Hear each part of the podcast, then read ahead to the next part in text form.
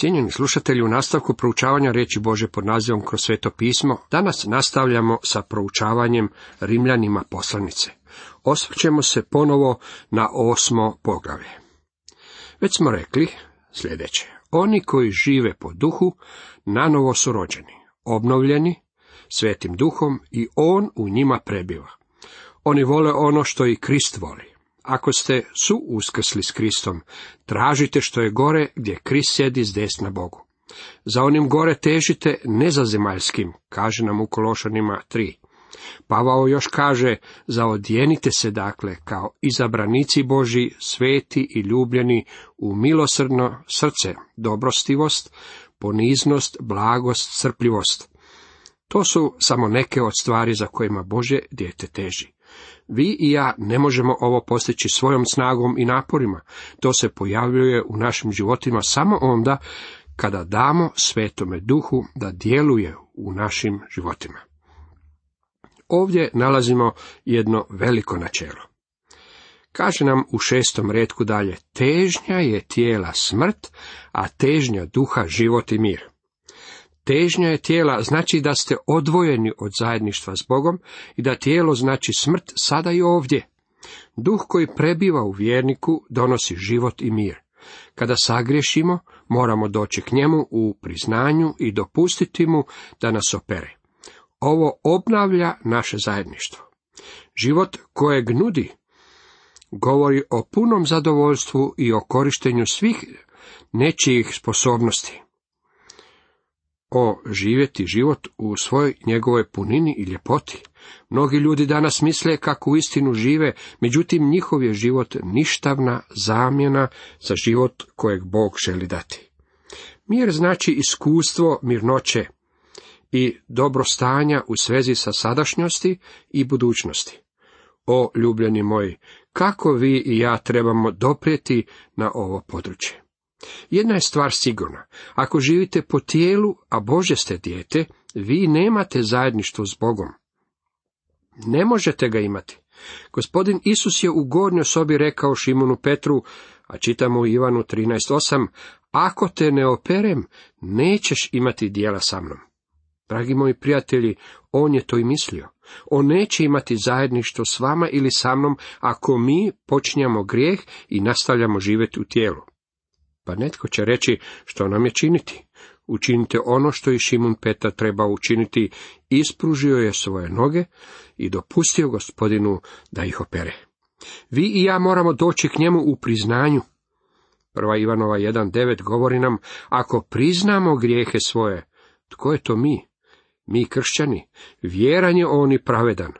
Kada to čini, jer je za to potrebna krv Isusa Krista, dragi prijatelji. Vi i ja niti ne znamo koliko je pokvarena stara narav. Moramo otići k njemu po čišćenje. Engleski pjesnik John Donne, rabeći mitološku priču o Herkulesu kada je taj snažni čovjek drevnog vremena bio suočen sa zadatkom čišćenja augijskih štala, ilustrira ovu važnu istinu. Iako je Herkules mogao obaviti ovaj zadatak, Done nam pokazuje kako čovjek ne može očistiti mnogo veću prljavštinu čovjekovog srca.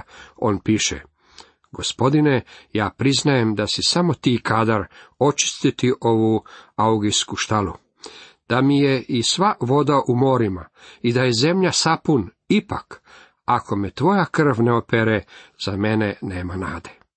Krv Isusa sina njegova čisti nas od svakoga grijeha, kaže nam prva Ivanova 1.7.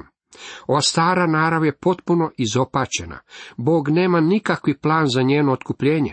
On nam daje novu narav. Osim toga, vi i ja ne možemo živjeti za Boga u ovoj staroj naravi. Ako nastavite živjeti u toj staroj naravi, tada vi vjerojatno niste Bože dijete. Netko je rekao, ako Bože dijete sagreši, koja je onda razlika između njega i izgubljenog čovjeka? Razlika je jednostavno u ovome. Kada izgubljeni čovjek iziđe noću van i oboji grad u crveno, on se vrati kući i kaže, sljedeći put uzet ću veći kist i veću kantu boje. Stvarno želim proživjeti ovaj život. S druge strane, Bože dijete, ako učini što tako, zavapit će Bogu. O Bože, mrzim se zbog onoga što sam učinio. Ideja koja je danas prisutna da možete na neki način izvježbati svoju staru narav i živjeti u njoj je lažna. To je ono što nas uvodi u legalizam. Legalisti, oni ljupki i dražesni ljudi koji pokušavaju kontrolirati tijelo, kako li su oni pobožni. Mogu vam reći da su to najveći ogovorači koje ste ikada susreli. Doktor Nivel izrekao je nekoliko vrlo zanimljivih tvrdnji, koje bih ja želio prenijeti vama. Nadati se da ćete učiniti bolje je neuspjeh u sagledavanju sebe samo u Kristu. Vi govorite, nadam se da ću učiniti bolje. Vi znate da nećete. Vi morate sebe vidjeti u Kristu i shvatiti kako samo Boži duh koji djeluje kroz vas može to postići. Zatim Nivel dalje govori. Biti razočaran samim sobom znači da ste vjerovali u sebe. Netko kaže, o, ja sam tako razočaran u sebe. I bolje vam je da ste se razočarali u sebi. Znate da ništa dobroga ne izlazi iz tijela, dragi prijatelji.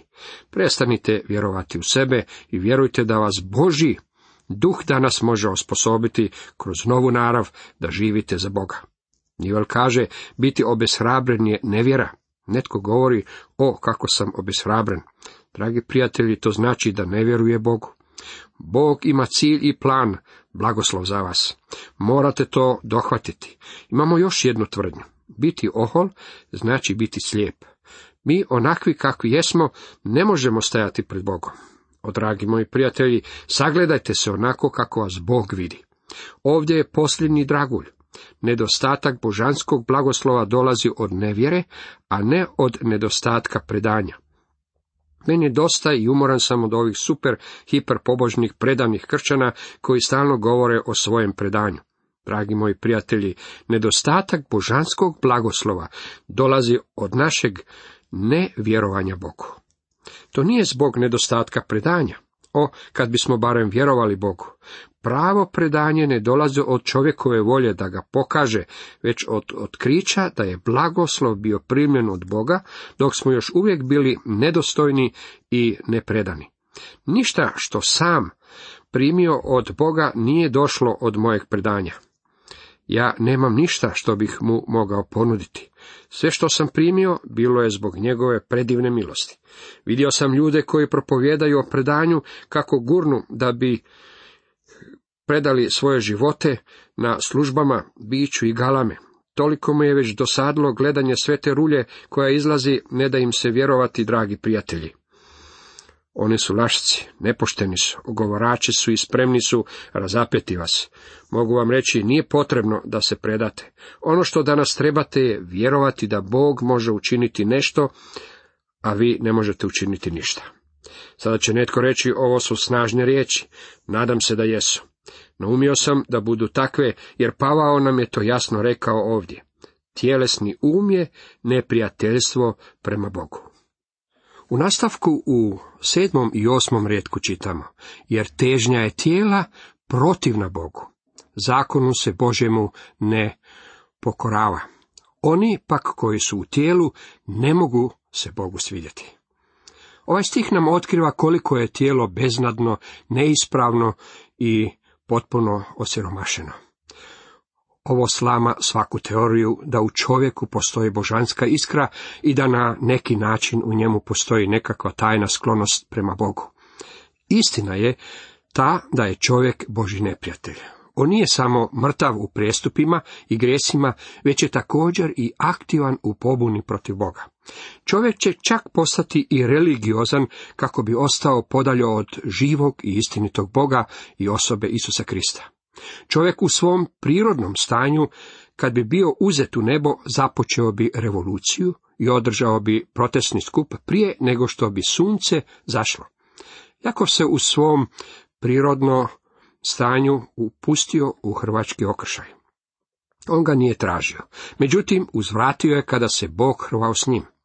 Tek kada je popustio, tada je pobjedio, dragi moji prijatelji. Bilo što tijelo proizvodi nije prihvatljivo Bogu. Takozvana dobra djela, civilizacija, kultura i čovjekov napredak kojim se hvališe su smrad u Božjim nosnicama.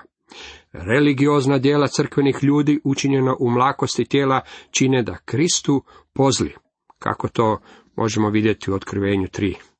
Pitam se jesmo li spremni prihvatiti Božu procjenu našeg ljudskog hvalisanja. Ovo je strašna slika čovjeka, međutim ona je ispravna. Pa ipak postoji izbavljenje u Božem duhu. Jeste li voljni, dragi moji prijatelji, predati sve svetom duhu i prestati se pouzdavati u tu slabu i grešnu narav koju imate? To je pitanje. U devetom redku dalje kaže. A vi niste u tijelu, nego u duhu. Ako duh Boži prebiva u vama, a nema li tko duha Kristova, taj nije njegov. Prvi ako ne baca sumnju na spasenje vjernika u Rimu. Oni su spašeni. Dopustite mi da izrečem doslovni prevod. Međutim, vi niste u tijelu, već u duhu, s obzirom da Bog Boži uistinu prebiva u vama. To je pravi ispit. Međutim, ako netko nema duha Kristova, taj nije njegov. Pravi znak na novo rođenog vjernika i istinskog vjernika je ako u njemu boravi sveti duh. Tako je Pavao mogao reći tjelesnim korinčanima, ili zar ne znate? Tijelo vaše hram je duha svetoga koji je u vama, koga imate od Boga, te niste svoji. Prva Korinčanima 6.19. Kada je Pavao po prvi put otišao u Efez, nešto mu je nedostajalo. Nedostajao mu je znak po kojem se vjernici razlikuju od drugih ljudi. Zato je upitao, jeste li primili svetoga duha kad ste povjerovali? Oni nisu niti znali o čemu on to govori. Zato ih je upitao, kako ste onda kršteni? Krštenjem Ivanovim? Odvrate oni djela 19.3. Ivanovo krštenje bilo je na pokajanje. Ono nije bilo na vjeru Isa Krista. Zato im je Pavao propovjedao Krista. Oni su ga zatim prihvatili i bili su kršteni u njegovo ime. Vjernik je novo stvorenje. Ljubite li ga? Želite li mu služiti? Jesu li te stvari na prvom mjestu u vašem umu i srcu? Ili ste vi u pobuni protiv Boga? Deseti redak. Jako je Krist u vama, tijelo je do duše mrtvo zbog greha, ali duh je život zbog pravednosti. Drugim riječima, ako je Krist u vama, tijelo je uistinu mrtvo zbog grijeha, međutim duh je život zbog pravednosti. Pava ovdje govori da smo vi i ja u Kristu i s obzirom da smo u njemu, kada je on umro i mi smo umrli. Moramo s tim računati kao što nam je već bilo rečeno. Također trebamo se podlagati, to jest prinijeti svoja tijela njemu. Nemojte reći da to ne možete učiniti, to nije jezik kojim se vjernici služe. Pavao je mogao reći, čitamo u Galačanima 2.20, s Kristom sam razapet. Živim, ali ne više ja, nego živi u meni Krist. A što sada živim u tijelu, u vjeri živim, u Sina Božega, koji me ljubio i predao samoga sebe za mene. Ako vi danas niste svjesni prisutnosti Božega duha u vašem životu, i ako nemate želju služiti Bogu, tada bi vam bilo dobro postupiti kao što Pavao predlaže. Same sebe ispitujte jeste li u vjeri. Same sebe provjeravajte. Zar ne poznajete sami sebe da je Isus Krist u vama? Inače niste pravi. Gospodin želi da mi znamo da smo u Kristu. Njima Bog htjede obznaniti kako li je slavom bogato to otajstvo među poganima, to jest Krist u vama, nada slave. Ako niste sigurni je li Krist u vama, on vam upućuje ovaj poziv. Evo, na vratima stojim i kucam. Posluša li tko glas moj i otvori mi vrata, unići ću k njemu i večerati s njim i on sa mnom. Otkrivenje 3.20. Jesu li vaša vrata otvorena? Je li on unišao k vama? Dragi moji prijatelji, tijelo je stavljeno na mjesto na kojem vlada smrt. To je nešto s čim bi Bože dijete trebalo računati. Ono bi također trebalo svoj život predati Božem duhu, govoreći sasvim odlučno, ja to ne mogu učiniti, gospodine, ali ti to možeš učiniti kroz mene. 11. redak. Ako li duh onoga koji uskrsi Isusa od mrtvih prebiva u vama, onaj koji uskrsi Krista od mrtvih oživit će i smrtna tijela vaša po duhu svome koji prebiva u vama. Ova tijela koja vi i ja imamo jednog od ovih dana, ako gospodin još malo pričeka, bit će položeno u grob. Bilo kako bilo, sveti duh koji je u nama je garancija da će naša tijela biti uskrsnuta od mrtvih, kako čitamo u drugoj Korinčanima 5. Zbog toga što je Kristus krsnuo od mrtvih i mi ćemo biti uskrsnuti od mrtvih. Sveti duh će nas izbaviti od ovog tijela smrtonosnog, ove stare naravi. 12. redak, dakle braćo, dužnici smo, ali ne tijelu, da po tijelu živimo. Drugim riječima, ne smijemo živjeti po tijelu. Bog je stvorio čovjekovo tijelo, um i duh. Kada je čovjek sagrešio, njegov je duh umro Bogu. Sjećamo se kako je Bog upozorio, ali sa stabla spoznaje dobra i zla da nisi jeo. U onaj dan u koji njega okusiš, za cijelo ćeš umrijeti. Nakon što je Adam pojeo plod, živio je još nekoliko stotina godina, tjelesno, međutim duhovno je umro odmah. Čovjek je bio okrenut na opačke. Tijelo, stara narav, tjelesno je postalo dominantno. Danas je čovjek duhovno mrtav. Obnova znači da se ponovno okreće na pravu stranu, da se duhovno nanovo rađate i da imate narav koja želi služiti Bogu. O, dragi moji prijatelji, ako je važno ostati blizu Krista, Možete biti aktivni u kršćanskom radu, aktivni poput termita, a ipak Kris može biti tako daleko koliko je udaljena susjedna galaksija što se vas tiče. Prirodni čovjek tvrdi kako je on dužan zadovoljiti svoje tijelo. On može i racionalizirati svoju nepoštenost i reći, pa čovjek mora jesti. Jedna filmska zvijezda je rekla, ja živim za seks i moram zadovoljiti tu svoju potrebu. Danas možemo ovakve izjave čuti na svakom uglu. Zadovoljavanje stare naravi je naš narod bacilo u najgoru vrstu nemorala.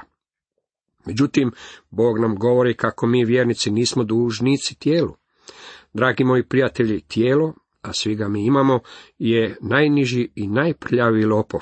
Mi mu nismo dužni ništa. 13. redak jer ako po tijelu živite, umrijeti vam je, ako li pak duhom smrčujete tjelesa, dijela živjet ćete. Jer ako po tijelu živite, umrijećete, umrijećete Bogu. To jest, nemate zajedništva s njim. Ja ne govorim o nekakvoj teoriji. Ako ste Bože dijete, tada znate ovo iz iskustva.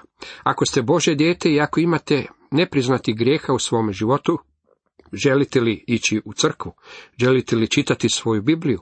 Želite li moliti? Naravno da ne želite. Vi ste odvojeni od Boga. Ako li pak duhom ne možete to učiniti svojim naporima, usmrćujete tjelesna djela, živjet ćete. Ajdemo sada biti malo praktični. Koji problem vi imate danas? Alkohol, droga, seks? Možda ćete reći, ja nemam te probleme, pa dobro, što je onda s vašim misaonim životom? Što je s vašim jezikom? Klevećete li i ogovarate? Govorite li istinu? Koji god vaš problem bio? Zašto ga ne biste priznali Bogu i predali svetome duhu? Dragi moji prijatelji, ako se pozabavite sa stvarnim problemima, tada nećete morati ležati na psihijatrijskom ležaju. On vam neće pomoći. On može vaš kompleks krivnje prebaciti na neko drugo područje, međutim on ga se ne može riješiti. Samo ga Kris može osraniti. On se bavi tim poslom. On nam govori, dođite k meni, svi koji ste izmoreni i opterećeni, i ja ću vas odmoriti. Kako biste znali što to znači imati grijehe oproštene. Došli smo sada do novog odjeljka koji se bavi novom naravi čovjeka.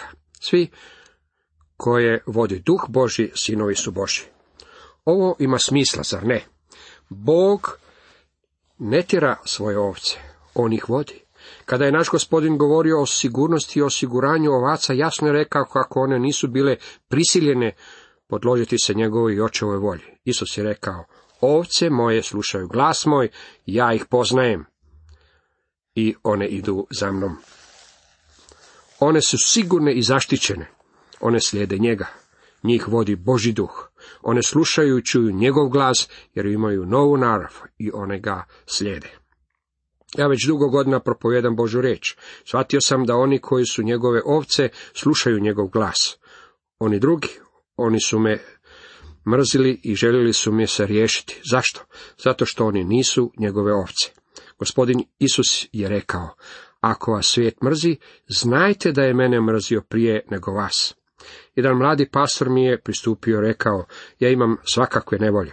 Upitao sam ga, Tko ti zadaje nevolje? Odgovorio mi je, službenici u crkvi i učitelji nedeljne škole. Zato sam ga upitao, što je učinio? Pa ja sam propovjedao Bibliju, sljedeći vašu metodu prolaska kroz cjelokupnu Božu riječ. Rekao sam mu, zahvali Bogu. Shvatit ćeš kako mnogo ljudi u tvojoj zajednici u stvari nisu njegove ovce. Dragi prijatelji, njegove ovce slijede njega. One to moraju jer su njegove. Vidite, to je ono o čemu Pavao ovdje govori. 15. redak. Ta ne primiste duh robovanja da se opet bojite, nego primiste duha posinaštva u kojem kličemo Aba oče. Ta ne primiste duh robovanja da se opet bojite. U vama nema tog duha strahovanja, pa da se pitate kako je vaše duhovno stanje, da ste nesretni u tome i malodušni. Umjesto toga vi ste ispunjeni radošću, jer ste njegovo dijete. Boži duh boravi u vama i govori Aba oče. Riječ Aba nije prevedena sa aramejskog. Prvi prevoditelji koji su imali veliko poštovanje prema Božoj riječi, koji su uistinu vjerovali da je to Božja riječ, nisu je željeli prevesti. Aba je vrlo osobna riječ koja bi se mogla prevesti sa moj tatica. Mi ne upotrebljavamo ovu riječ u svezi s Bogom zbog opasnosti da postanemo pretjerano familijarni s njim. Međutim, ona je jako dobro izražava vapaj srca u trenucima nevolja. Cijenjeni slušatelji, toliko za danas.